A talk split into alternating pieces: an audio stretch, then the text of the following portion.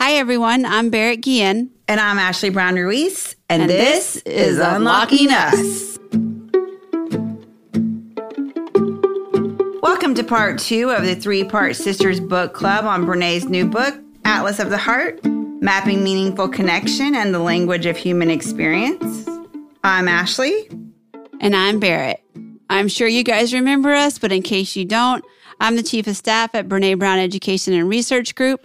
And I'm Ashley, a clinical licensed social worker and the senior director of the Daring Way. And we're also Brene's little sisters and twins, and we're here to put on a concert and sing a few songs. That's what Ashley wants to do. Just playing. So last week was really fun. We actually turned the tables a little bit and interviewed Brene about her new book, Atlas of the Heart.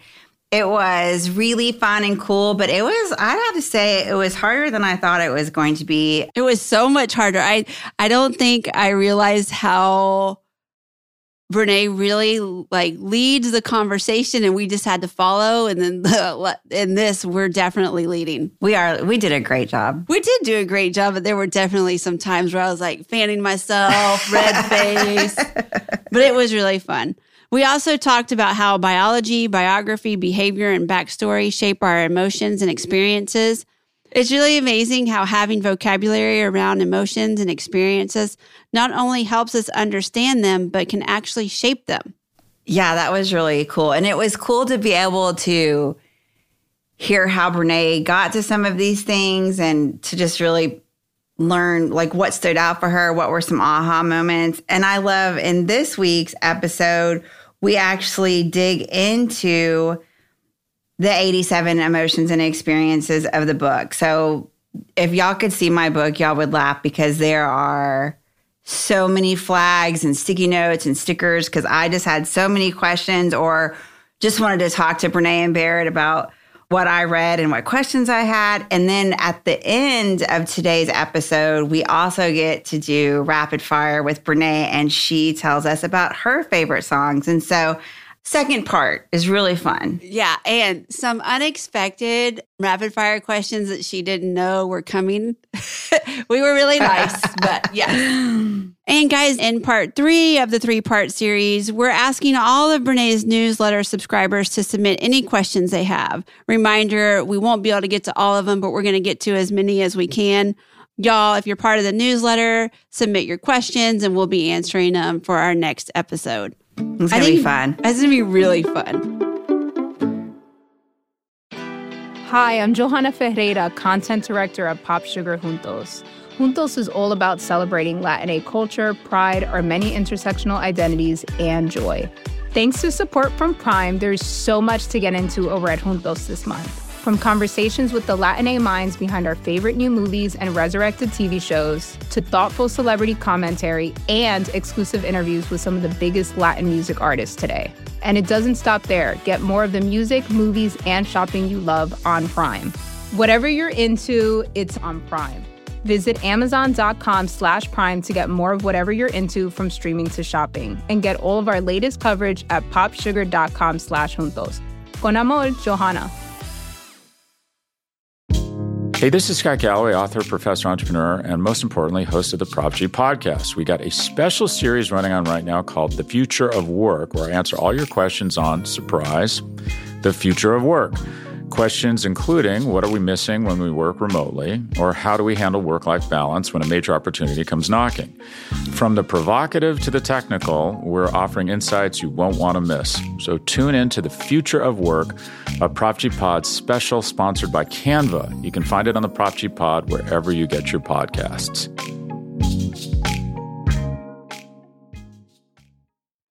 We always read the official bio of the guest, and since Brene is our guest this week, here's Brene's official a long, bio. long time ago. No,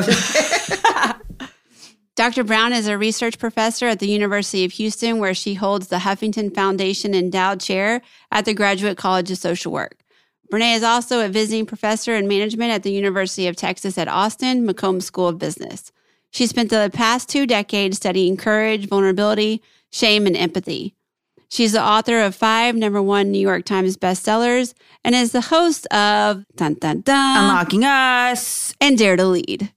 Brene's books have been translated into more than 30 languages, and her titles include Dare to Lead, Braving the Wilderness, Rising Strong, Daring Greatly, and The Gifts of Imperfection. Most recently, Brene collaborated with Tarana Burke to co edit You Are Your Best Thing, Vulnerability, Shame, Resilience, and the Black Experience. And now we have Atlas of the Heart. That's right. Her TED Talk on the power of vulnerability is one of the top five most viewed TED Talks in the world with over 50 million views. She is also the first researcher to have a film lecture on Netflix, The Call to Courage. Special debuted on the streaming service in April 2019. That was a fun trip. That was fun. Uh, Brene lives in Houston, Texas with her husband, Steve, and they have two kids, Ellen and Charlie. and a dog named Lucy. Yeah, weird Lucy. Let's jump in. Okay, guys, we're back for episode two of the book club. Don't forget, for episode three, we're going to be answering your questions, but more to come on that. Now we're back with, Ashley. and we're interviewing, Brene. and I am Barrett. Wow. I mean, she sounds like, hey, guys and gals, dudes and dudettes. Oh, Greece. yeah. On the dance floor. oh my God. That's what you sound like. Very suave. Okay. Mm-hmm. Rico. One day, maybe we could talk about my practice ESPN commentating. Um, yeah. Is that like a dream? no, we did that. Whenever you send us on our brand tour in Atlanta, and Oh, we yeah. went to the in a, or the College Football Hall of Fame. they have like an ESPN desk, and we all took turns commentating, and I did well. I think Murdoch has one too. Oh my God. I have one of Murdoch, and I have one of me. I bet you were really good. Yeah, it was fun. I like it. Okay. Oh, speaking of sports, did you see that your Liverpool coach got a yellow card today for arguing on the sideline? I'm sure he was right. As you walk. No, just kidding. Oh, let's do it. Through it. the valley of the shadow No. of death. Okay, so last episode, we talked about the book. Brene shared some insights on her writing, on the research, and now we're going to dig into the nitty gritty of some of these emotions and experiences. So, the first one that we want to talk about, Brene, is stress and overwhelm. Oh yeah. I, I'm like I have no idea. Like they've been prepping without me, so I'm like it's a, a she knows none of the questions. It's like a real interview up in here. okay. Stress and overwhelm. So it comes from chapter one, places we go when things are uncertain or too much. And this is a real book club, guys. We're going to turn in Pages our four book, to six. pages four to six. The first rule of book club: there is no book club. Okay. Can you elaborate? Say more. I don't know what you're talking about. oh, you don't? She missed No. the movie. Oh, Fight Club. She didn't get the memo. the first oh. rule of Fight Club: there is no Fight Club. oh no.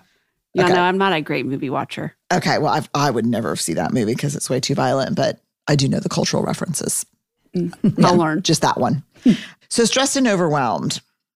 I think the thing that I learned the most about these words are when we use, I mean, I say I'm overwhelmed all the time. Do y'all? yeah. Uh, yes. And again, from the first podcast we did, language doesn't just communicate emotion, it shapes emotion. It triggers all kinds of reactions in our body. So when we say we're overwhelmed, it's really telling our body things are happening too fast, we can't handle them, shut down, shut down. So one of the things I've noticed is now that I understand the difference between stress and overwhelm, I'm very careful to think to myself, am I stressed? Or am I at the extreme end of stress, which is overwhelm? Or am I overwhelmed? And one of the things that the literature was really clear about is that the only cure for overwhelm is really nothingness.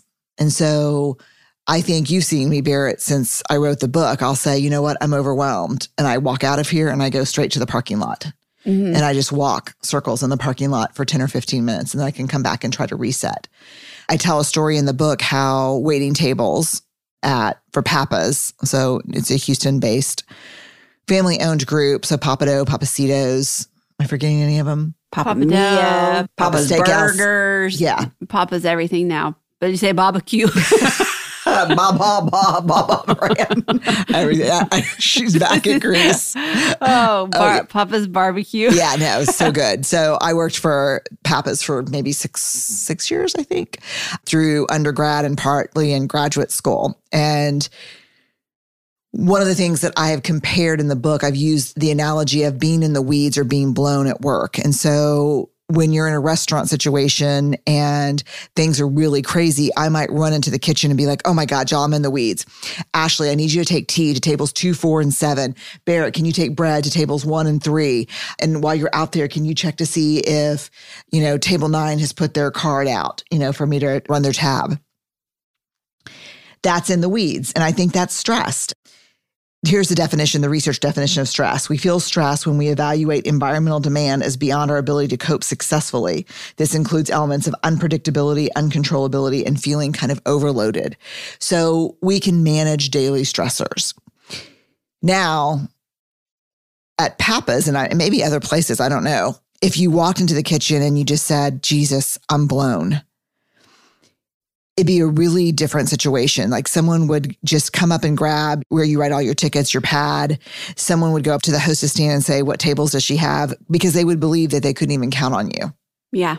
to say, Here are my table numbers. Like blown is just like, You don't even know what I don't know what's happening. I, I can't I can't formulate a list that's comprehensive enough for you to even get me out of this. I, I'm so overwhelmed. Yeah. And then the rule was, at least with the kitchen managers I had, was you either have to go into the cooler, you have to go outside, you have to go sit in your car, but you can't do anything for 10 or 15 minutes. Then you can come back and kind of reset and start.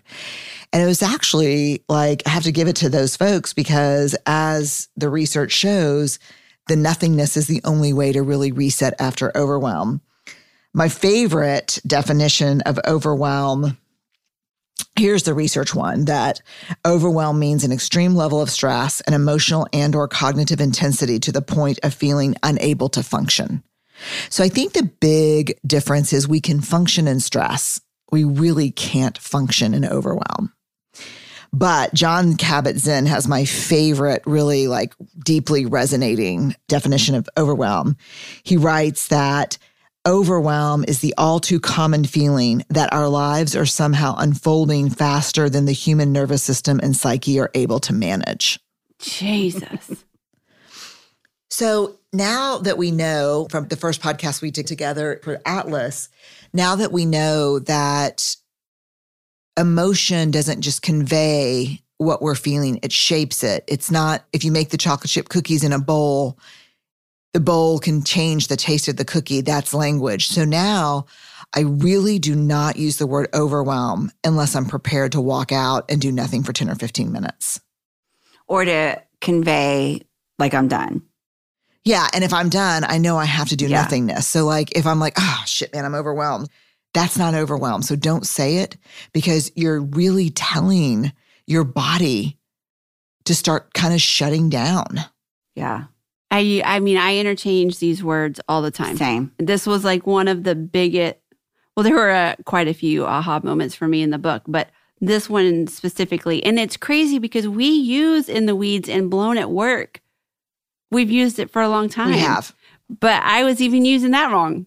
And so, like reading this book, it's interesting because even now, if someone that's like reporting up to me or something is blown, now I know how to handle it. Like they can't tell you. No. And if you see that things are not functioning, Yeah. balls are dropping, balls are dropping.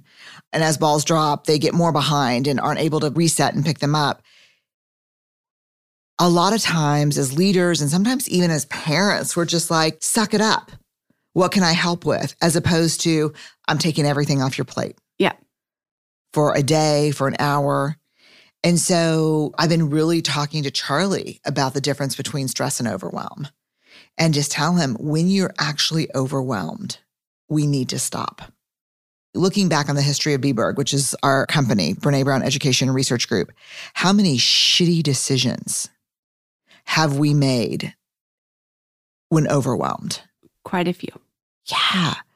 Because we should say, do nothing, decide nothing, say nothing, nothing. Yeah. This one really resonated with me. Yeah, me too. Can I just say this to you? Yeah. When I was looking at this, when I was reading the book for the first time, it's really weird because, like, when I give a talk, I sometimes don't remember what I said because I just, I don't know, it's just a weird energy and I'm like blacked out after it's over. Sometimes I'm like, wow. They're like, yeah, you said that word three times. And, you know, it's, you know, so just get ready for Twitter. But when I was rereading this, uh, let me read this for you. I'm going to start from this beginning. I'm on page seven. Jon Kabat-Zinn describes overwhelm as the all too common feeling, quote, that our lives are somehow unfolding faster than the human nervous system and psyche are able to manage well. Then I write, this really resonates with me. It's all unfolding faster than my nervous system can manage. When I read that Kabat Zinn suggests that mindful play or no agenda, non doing time is the cure for overwhelm, it made sense to me why, when we were blown at the restaurant, we weren't asked to help problem solve the situation. We were just asked to engage in non doing. I don't know that the managers at Pappas had done a lit review on overwhelm, but I'm sure that their experience taught the managers that doing nothing was really the only way for people to successfully come back and be able to go back on the floor. And it's a Yeah. high pace, hard place to work sometimes. But then I'm seeing mindful play, no agenda, non doing. And so I really actually think this is pickleball. Oh God. Yeah. This is pickleball for me, is mindful play because, like, I actually played this morning and I maybe played five games, six games. And the first four or five games, I played really well. But then as it got closer to needing to like watch time, get home, shower, like what the hell are Ashley and Barrett going to ask me? um, I missed like five or six really shots that I don't normally miss because it wasn't mindful play. Like I wasn't in the present and you just can't do well in that sport. Yeah. I don't know that you can do well in any sport. So mindful play, I think, is something that really helps me. So probably up until what, a year ago, if we as an organization were overwhelmed, the first thing I would start to cancel is things like pickleball. Yeah. And now I just I I refuse. yeah. Like you've got deliverables and you know, big media partners are waiting for things. I'm like, I got pickleball in the morning. Because I can't it's my way out of not only is it my way out of overwhelm, I think about the Nagoski sister podcast about burnout. Yeah. It helps me complete my stress cycles. Yeah. so Love it. helpful. Yeah. Okay, so I'm taking us on our next journey through Yes. resentment Oh, Jesus. over here and the places we go and we compare. what page are you on? Page 30. Okay. So I, well, this whole little chapter kicked my ass, but I really appreciated when you were talking to Marc Brackett on Unlocking Us, and he said that actually resentment was part of envy. And your reply was, oh, holy shit. So I was just wondering, like, what'd you take away from this part? What'd you learn? And bigger picture, were there other oh, holy shit moments in this book while you were writing them? Yeah, there were so many. I mean, this was life changing for me. This, Yeah. you know, resentment is something that, God, it is just, I don't know if I'm wired for it. I think we saw a lot of it growing up. Do y'all? Yeah. Oh, yeah. Ashley, you're making a poo poo bad cheese face. Not sure what that is. He, That's the face that, like, I love the stinky cheese. And that's the face that Steve makes as he sprints from bread to the deli counter through the gourmet cheese area in Central Market. I I just like totally went into my thought process was like, oh yeah, I saw that a lot, and then I, I I- seriously my process went like this. God, mom really never set boundaries with dad, so she was completely angry with him all the time. Wonder what that was about. Shit, it was envy. And then you asked the question, I lost that thought process. Oh my God. Surreal up in here. Yeah, it's like, welcome to the fam. That's right. So when we did the Enneagram, so we all went on an Enneagram. What, Yeah. what do you want to call that? An Enneagram. Rabbit hole. I don't know. I remember one night we were on the phone for hours talking about what our what how our behaviors were versus if we were integrated, what our behaviors were in Right. our Oh, history Yeah. why we're we are that number. Yeah. And so the Enneagram, I think one of the things we like about it is that it has kind of traits and cautions, but it also has like kind of your worst self for that number and your best self. It's for sure the 100%. You don't know me, You a gram. not know me. A gram. a gram. Yes. And so I remember like the first thing everyone does when they do the Enneagram test is they go online and look at all the memes. right? yes. Yeah. And they're just Still piss me off. it's still, yes, but you can't even say anything because they just read you for like total shit. so it's so true. terrible. They're like, because I was going to say, I know they're hard to read the memes, but no one has it harder than the number ones because the one number one memes are so bad. And then I saw a meme that said, "Oh, the poor number ones think their memes are the very worst." um, I like living over here in Mamsy Pamsy land with number sixes. Can't get their shit together because they're scared of everything.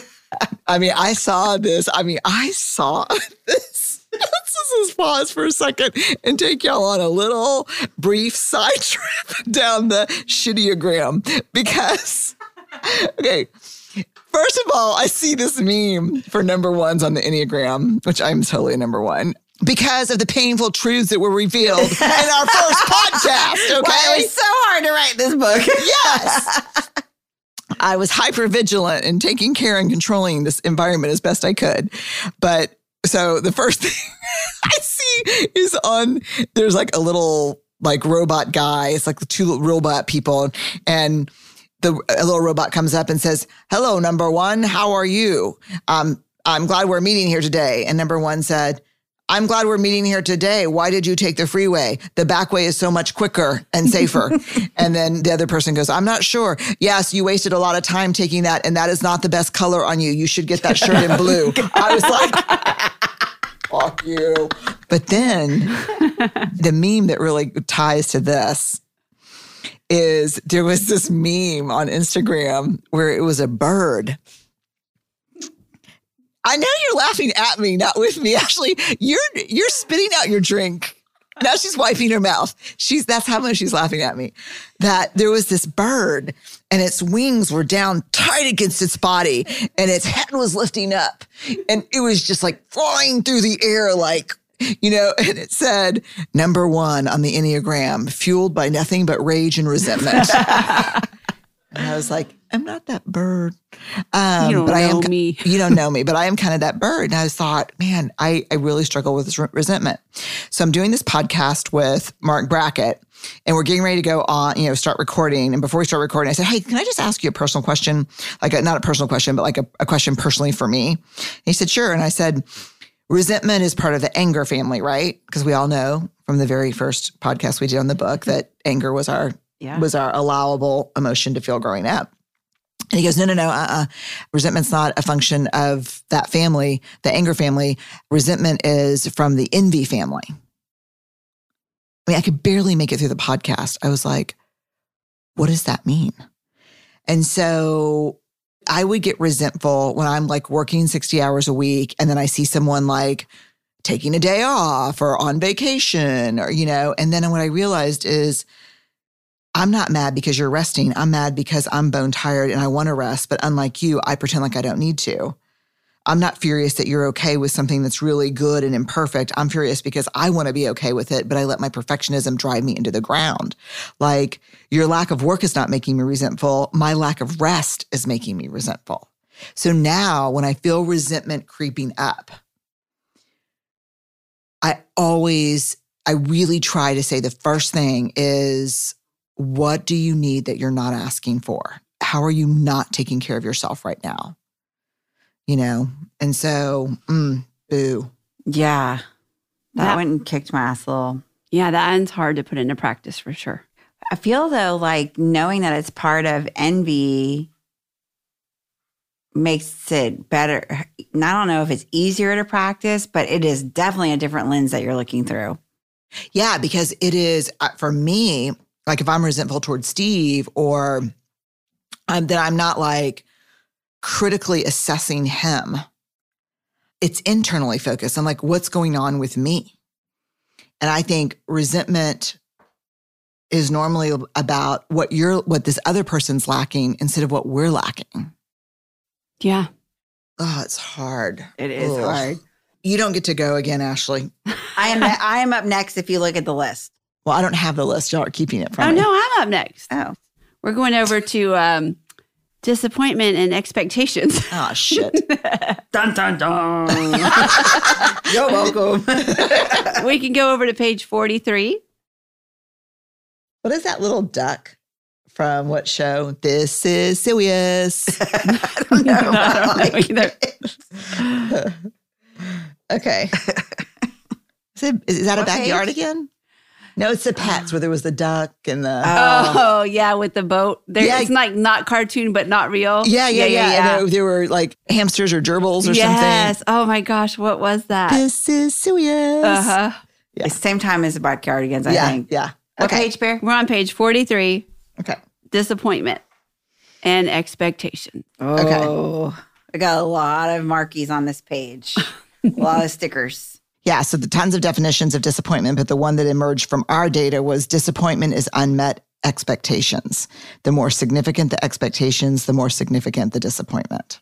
This bolded sentence down here in the bottom paragraph that says, when we develop expectations, we paint a picture in our head of how things are going to be and how they're going to look. Hmm Let me just keep reading. Sometimes we go as far as to imagine how they're going to feel, taste, and smell. That picture we paint in our minds holds great value for us. We set expectations based on not only how we fit into that picture, but also on what those around us are doing in that picture. This means that our expectations are often set on outcomes totally beyond our control, like what other people think, what they feel, how they're going to react. The movie in our mind is wonderful, but no one else knows their parts, their lines, and what it means to us. Boo. It's so hard. I mean, just keep going on. When the picture or movie fails to play out in real life, we feel disappointment. And sometimes that disappointment is severe and brings shame and hurt and anger with it. It's a setup for us and for the people involved. Disappointment takes a toll on us and our relationships. It requires considerable emotional bandwidth. But what it really requires, what I took from this, is that it really requires for you to ask for what you need and Yeah. ask for what you want. Yes. I mean, That's so not easy for me. Yes, examined and expressed expectations. I mean, y'all know this story. I think we've even talked about it on the podcast where Steve and I were newly married, and I woke up in the morning on my birthday, and we lived in this like old two bedroom, one bath, but it was upstairs, downstairs. And I kind of, you remember that one? Yeah. That I remember that we lived in. And I come like tumbling down the stairs, waiting to see like balloons or some kind of like, you know, and there's nothing. And I was in counseling. I was seeing a therapist at the time. And I just, oh God, I was so hateful to him when he got out of the shower. I was just like, I just wouldn't even, I didn't even speak to him. I was so, you know, he's like, happy birthday. And I'm like, yeah. mhm. I was just so pissed. And I told the therapist, I said, you know, I come from a family that makes a big deal out of birthdays. And I cannot believe there were no balloons or no signs or a card out or decorations. And she's like, well, did you ask him or tell him what you need and what would be meaningful to you? You know, I was like, no, if I have to ask him, then it's not worth it. Like that is, that's a sign that's probably killed a million relationships. If I have to ask, fuck off. Mm-hmm. And she goes, I think if you're not asking, then you don't think it's worth it. You don't think you're worth it. You do not know me. no, sir. No, sir. Sit the fuck down. Yeah. Yeah. I was like, what? And it was, I mean, I just remember I said, if I have to ask, it's not worth it. I was so smug. And she goes, I think if you're not asking, you don't think you're worth it. Let me tell you the rest of that story. She didn't really stay curious there with you, did she? No. Your people did me dirty. no. And so I told him that day that it really hurt my feelings and that birthdays were a, a big deal and presents were a big deal.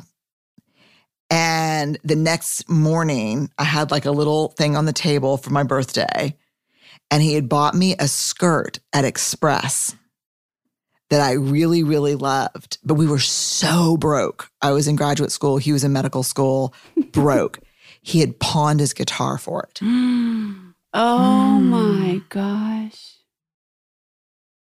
I wore that skirt every day. and you're still married to him. Yes. yeah. Yeah. Oh, Jeez. He'll say to me sometimes, I'm happy to be in your movie. I'll need to know. I'll need a copy of the script before we start. Oh, Maya was reading that part because I've heard you say that with your sisters before. it's true. It is Yeah. true. Yeah. Disappointment, unexamined, and unexpressed expectations. I love too how in this book, when you define stuff, you bring in stories and you share about how you've seen this or how it's played out in your life before too. I think that's awesome.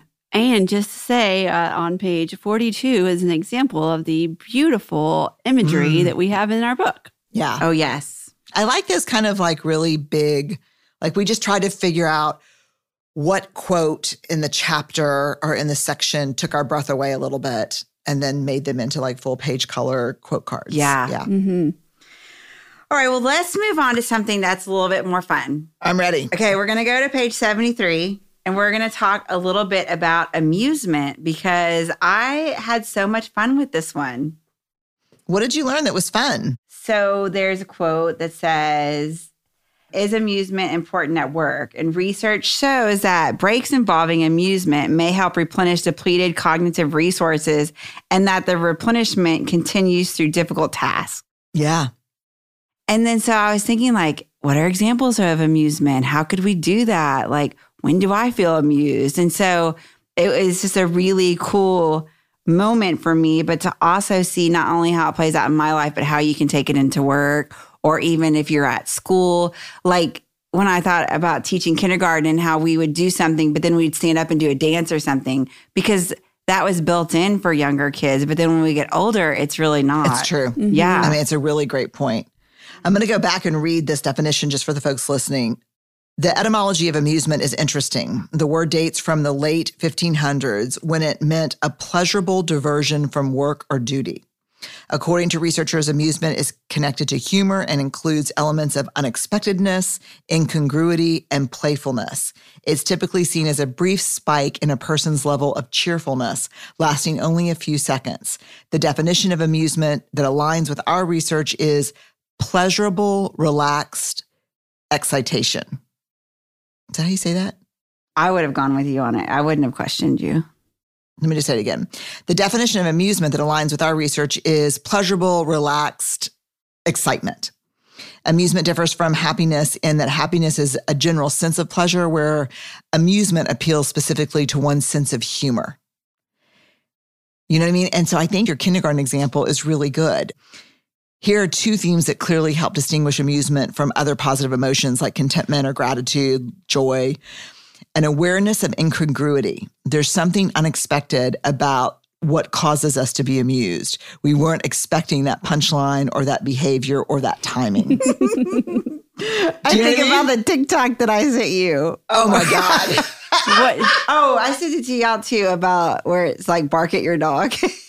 he barks back. and this scared. dog barks back and scares the owner. Oh, that like, is yeah, so funny. Yeah. But I wasn't Um, expecting the punchline in that one. yeah, no, it's there's something incongruent. Like we we're kind of surprised.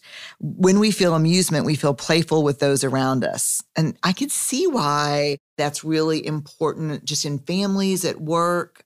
I can see why it's easier in kindergarten than when you're at work and you're adults because it's the incongruent that has caused us to become feel awkward and Yeah. self-conscious and do you know what I mean? Yeah. It makes me think of when we're in the trainings and sometimes when we come back from lunch or breaks and we pretend like we're going to do the stretching exercise. Oh, yeah. But we break into like uh, the running man. Yeah. Oh and my we start dancing and people are like, Some people are all in it and some people are like, no, sir. I think even at our office, if we turned the song on and said dance time, maybe half of them would come. yeah, because I think in order for something to be amusing to someone based on the definition, it has to be funny. Yeah. And that's why I think people say, I am not amused. Yes. I mean, when I read that in the book, I read it with that tone. Yeah. like someone was saying it like that. Like just crappy. Yeah, like if I like, you know, if I caught a frog between like that big ditch behind our house growing up, like if I caught a frog and then like put it under something and Jason opened it and was scared and then the frog got away and then he and I are laughing trying to catch it and mom would be like, I am not amused. Yeah. Yeah, like this is not funny. yeah. Although she For probably would. you. Yeah, for you. So before we move away, what would be a fun example of amusement, like at work for a team or something? Is our uh, B Berg at the bar checkout questions Yeah, part of I think that? those. I, I, think, those. are really fun. Yeah, we do like a company wide meetings twice a week, and we come up with the you know y'all come up with really good checkout questions. They questions. just randomly assign two people that usually they try to pick some people that don't work together very often. And so, yeah. Yeah, I have a fun. really good one. I can't wait to be called next. oh, that's good. It's actually my team. I guess I could ask to be chosen. cheater. Hey, this is Scott Galloway, author, professor, entrepreneur, and most importantly, host of the Prop G podcast. We got a special series running on right now called The Future of Work, where I answer all your questions on surprise, the future of work. Questions including what are we missing when we work remotely, or how do we handle work life balance when a major opportunity comes knocking? From the provocative to the technical, we're offering insights you won't want to miss. So tune in to the future of work, a Prop G Pod special sponsored by Canva. You can find it on the Prop G Pod wherever you get your podcasts. okay, let's move to page 128. And we talk a lot about boundaries in your work already, but in this book, another beautifully designed page, I wanted to talk about Prentis Hemphill's definition of boundaries. They're amazing. They are amazing. I mean, yeah. So Prentis Hemphill writes Boundaries are the distance at which I can love you and me simultaneously. Oh my goodness. It's so powerful. Oof. Yeah.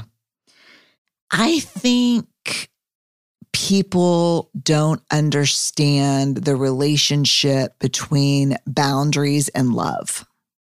You know, I don't think people understand that I'm saying no to this, or I'm saying yes to this, or I'm saying this is not okay and this is okay out of a deep need for self love. And I'm choosing something to say and ask for something hard to be able to maintain a relationship with you. Mm, yes. That's why I think in the parenting research, I was just thinking about this because we just did that talk, parenting talk recently, that one of the surest ways to undermine connection with our children is to say no just because we can. Just to say you can't do this or no, or yes, you are going to do this because I have more power and authority than you. Not, you know, that's why Steve and I are like, we will say yes every time we can. And when we can't, we'll explain it. Mhm. And if you need another explanation, we'll try to reframe it and explain it. And then, you know, then we're done, unless you really don't understand. But I think boundaries is ultimately very much what Prentis writes. It's it's a way that I can continue to love and respect myself and love and respect you. So if I say, you know what, happy, you know, the holidays are coming, really want you to, you know, can't wait to see you and the kids. A couple things I'm going to have to ask. It's okay for it to be stressful. It's okay for things to get kind of hard sometimes. It's not okay to break into a huge fight in front of my kids and the family. It's not okay to drink too much. You know, those things are not okay. What I'm trying to say is, I'm trying to find a way for us to be together. I love that. Yep. You know, yeah, it's also like that parenting advice I got when Ellen was really little. And I don't remember who told it to me. I think it was a theologian. And she said, you know, those bridges, those rickety bridges with the wood, you know, just kind of the panels and then the, the rope sides, Mhm. and they swing over, you know, just thousand foot gorge below. Yeah. you know, she said, parenting is like sending your child across that bridge. Parenting with no boundaries is like sending your child across that bridge with no handrails. You know, Yeah. and we just know from the research that we've done with college age students that one of the greatest sources of love and security and boundaries that they they literally will get competitive with one another if we do it in a group is tell me how strict your parents were, tell me about the rules you had growing up. you know, and they'll say, "Oh my God, my parents were so strict, and I couldn't do this," or "Oh my God, you you think that's bad? We couldn't do this." And then we don't even do those focus groups anymore because the kids who grew up without any boundaries go into such deep shame. Yeah. And their translation was, "No one was watching or paying attention enough to set a boundary." You know, so I think we miss the relationship between boundaries and love, but Prentis does not. No, Prentis does not. Prentis nailed it. I love too. This is another great example in the book about how you circle back to previous books. Like in this one, you talk about the gifts. So many times, rising strong is brought up. I think that's really cool. All right, moving along. We're, I want to learn about what new information you came to with humiliation Oh yeah. on page 148. Yeah. Woo. I saw this meme on uh, Instagram that said, Science is not the truth. Science is the pursuit of the truth. When scientists change their mind, they weren't lying to you, they've learned something new. And that's how I feel about humiliation. For a long time, I think all of us that studied the self conscious affects, shame, guilt, humiliation, and embarrassment, I think all of us kind of believed that you know we we believed and i think this is still holds up that the difference between like let's just do a primer real quick for everyone listening. So shame and guilt. Shame i am bad. Guilt i did something bad. Shame is a focus on self. Guilt is a focus on behavior shame is very highly correlated with addiction depression abuse violence aggression guilt inversely it's so helpful when we can separate ourselves from our actions. So I'm not stupid for getting an F, but it was a really stupid decision to not study for that test, right? That's shame and guilt. We still talk about the primary difference between shame and humiliation being the construct of deserving. So if I'm a teacher and I shame a student, and that student's self talk is, God, I didn't deserve that. That's the meanest, rotten, most terrible teacher. I didn't deserve it. We used to say all the time that humiliation is less dangerous than shame because as a caregiver, it's very likely that we'll hear about it because they're not internalizing it like they would shame. If they process that as shame, God, she called me stupid. I am stupid. She's called me stupid. I am stupid.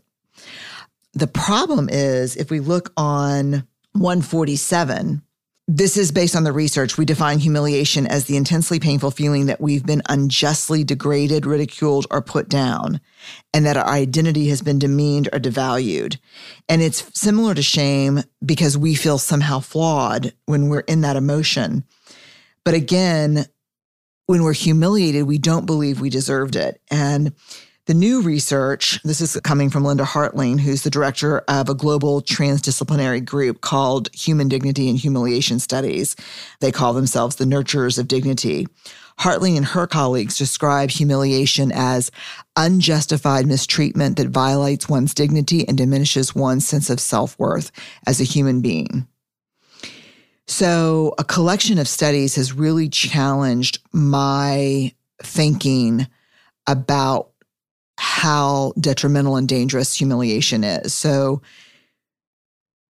in 20, in, I guess 2003, Susan Harter and her colleagues issued a report that examined the media profiles of 10 prominent school shooters between 1996 and 1999. And they reported that in every case, the shooters described how they had been ridiculed, taunted, teased, harassed, and bullied by peers because of appearance or social or athletic behavior. They were spurned by someone in whom they were romantically interested or put down in front of other students by a teacher, maybe, or a school administrator. And that all of these type of events led these kids to experience profound humiliation. That report prompted a series of studies by Jeff Ellison and Susan Harter that found links for peer rejection, humiliation, depression, and anger with both suicidal and homicidal ideation. It's crazy. Yeah. Yeah. More important, perhaps, their research suggests that bullying alone does not lead to aggression. Instead, individuals who are bullied become violent specifically when feelings of humiliation accompany the bullying. I just think this has tremendous implications for how we think about humiliation. and how often humiliation is an attack against a social identity, ethnicity, race, sexual orientation, this makes humiliation dangerous.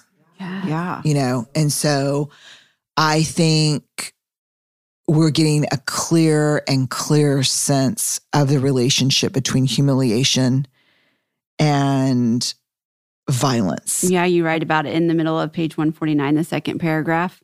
You want to read it? This connection between humiliation and aggression slash violence explains much of what we're seeing today, amplified by the reach of social media. Dehumanizing and humiliating others are becoming increasingly normalized along with violence. Now, rather than humiliating someone in front of a small group of people, we have the power to eviscerate someone in front of a global audience of strangers.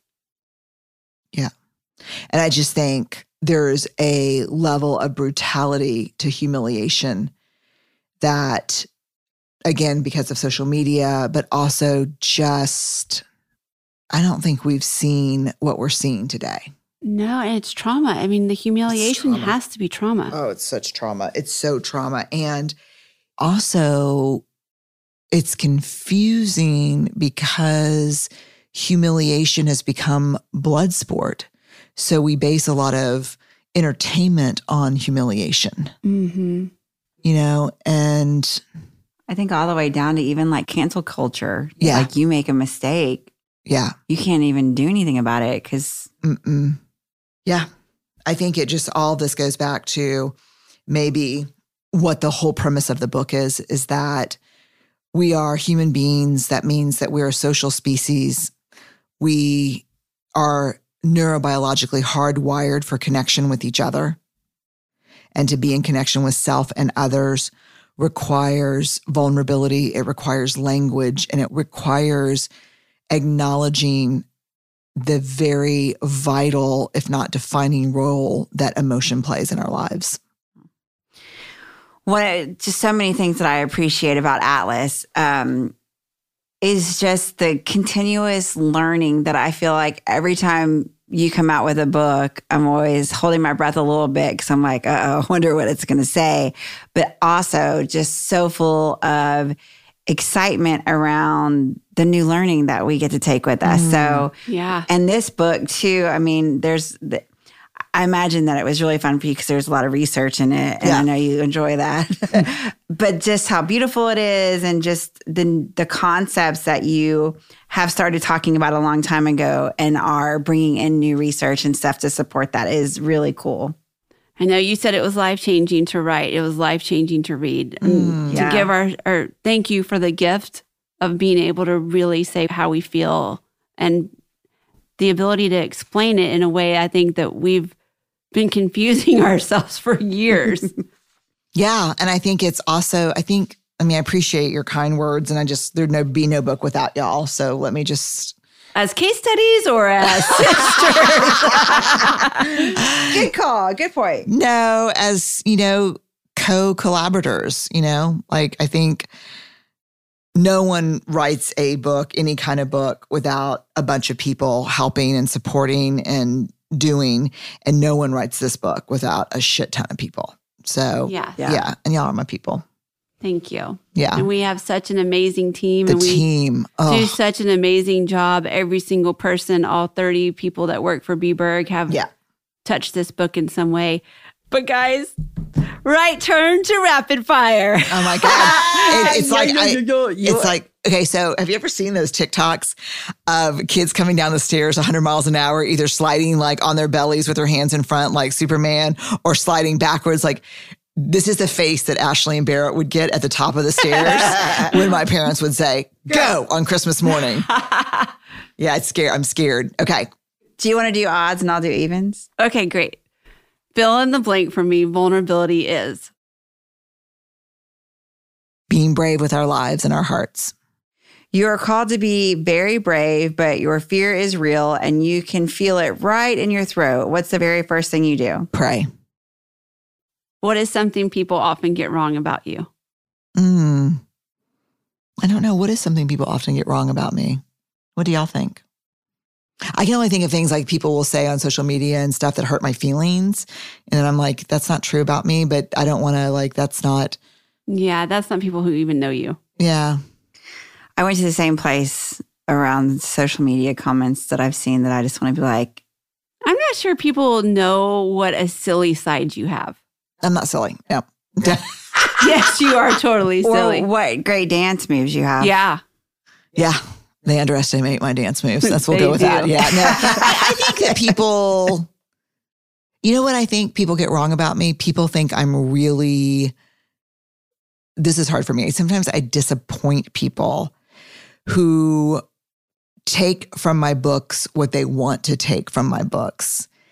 And they kind of dehumanize me in the process and don't realize that, like, you know, just help me on my spiritual journey and shut up about Black Lives Matter or white supremacy or immigration policy. And so sometimes what people don't understand or what they get wrong about me is I'm a social worker. That's right. But so is Ashley, by the way. But no, and that all my work is both micro and macro. Yeah. Yeah. Yeah. And if we're not, people get that wrong. People think I'm like a self help guru kind of person when, you know, I'm just not. Well, what's your love language? Acts of service. Unload the dishwasher, damn it. Put gas in my car. Mm-hmm. What's your love language? Same. Me too. I mean, you take my car, get gas, and wash it for me. But hold on, I'll you love you shaking your head like that. Wait, we're in rapid fire. Keep going. I can just tell you that I have thoughts about that, but go ahead. That's for another podcast. What's the last TV show you binged and loved? Like the cool answer or like the honest answer? The honest answer. Um, y'all know I like I watch a lot of British mystery shows. Shetland. Shetland. Favorite movie? Mm. They couldn't be more different, but it's probably a tie for the color purple and the sound of music. A concert that you'll never forget. Mm, you two, Oh, yeah. That's neat. one of many U2 concerts. Yeah. Favorite meal? Mm, golly. It's like that movie where they die and they go to heaven, they can eat whatever they want, not feel like Yeah, Like, totally. feel sick? 100%. Like I would have not feel sick or gross. Chicken fried steak, mashed potatoes with butter, cream gravy, corn on the cob, iced tea, lemon meringue pie. Nailed it. Oh, that lemon meringue good. pie. Is that a nod to our friends in Three Pines? okay, keep going. Bonjour. Je m'appelle Armand Gamache. Is it my turn? It is. What's on your nightstand? A heating pad, a pickleball heating pad, lip gloss, not lip gloss, but you know, like lip balm, um, moisturizer, a lamp, a cord for my watch, a cord for my phone, and like 64 books. well, speaking of your bedroom, Oh God. Jesus. do you let, That wasn't me. Do you let Lucy sleep in bed with you when Steve's out of town? They're so excited to ask me this. No, I do not. Oh, are you sure? I'm a hundred percent. Lucy could talk. If Lucy could talk, she'd say, Hell no, she doesn't. I sleep in a crate on the floor next to the bed. Okay, here's your next question. Why do you think that you and Chaz always lose to me and Ashley at euchre? That's a bullshit question. Um, I'll tell you why Chaz and I always lose in euchre to y'all. And first of all, we don't always lose, Yeah. but it's Chaz. no, It is. It is. And I'll tell you why. He cannot go more than two hands without bidding. Yeah. And it doesn't matter if he's got jack shit in his hand. This is true. He's gonna he'll bid on a nine and a queen. And go alone. And he'll go alone. Oh.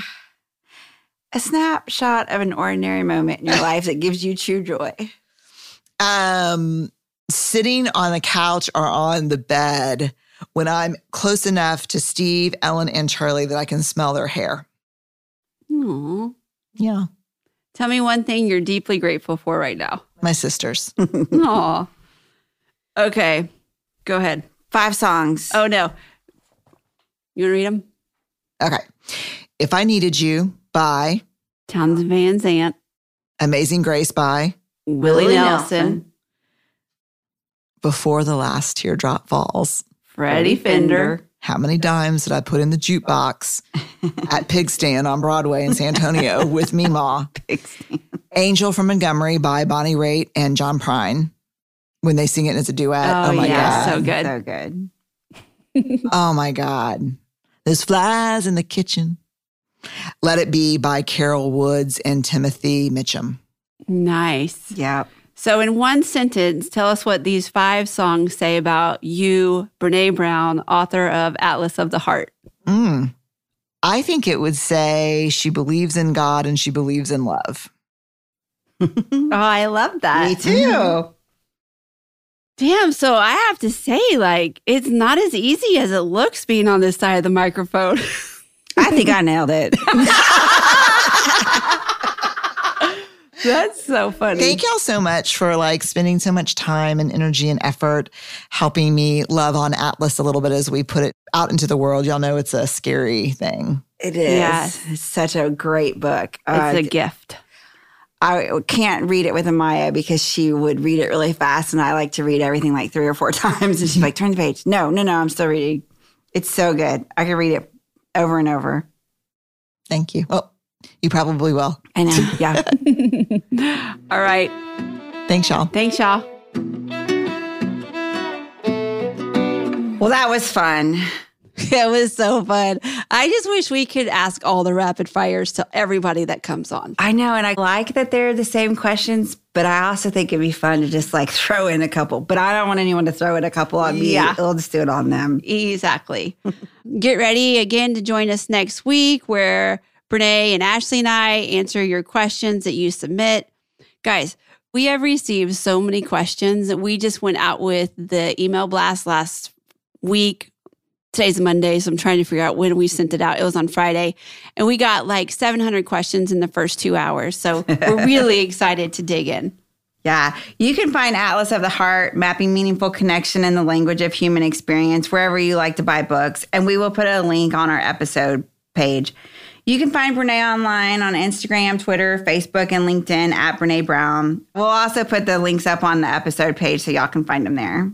Remember, every episode of Unlocking Us and Dare to Lead have episode pages on BreneBrown.com where we have resources, downloads, and transcripts. You can sign up for our newsletter there too. We're so grateful that you're here with us. And it was such a fun experience to turn the tables on Brene and actually interview her.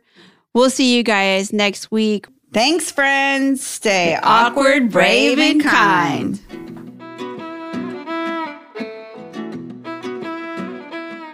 Unlocking Us is produced by Brene Brown Education and Research Group. The music is by Carrie Rodriguez and Gina Chavez. Get new episodes as soon as they're published by following Unlocking Us on your favorite podcast app. We are part of the Vox Media Podcast Network. Discover more award winning shows at podcasts.voxmedia.com. Hey, this is Scott Galloway, author, professor, entrepreneur, and most importantly, host of the Prop G podcast. We got a special series running on right now called The Future of Work, where I answer all your questions on surprise, the future of work. Questions including what are we missing when we work remotely, or how do we handle work life balance when a major opportunity comes knocking? From the provocative to the technical, we're offering insights you won't want to miss. So tune in to the future of work, a Prop G Pod special sponsored by Canva. You can find it on the Prop G Pod wherever you get your podcasts.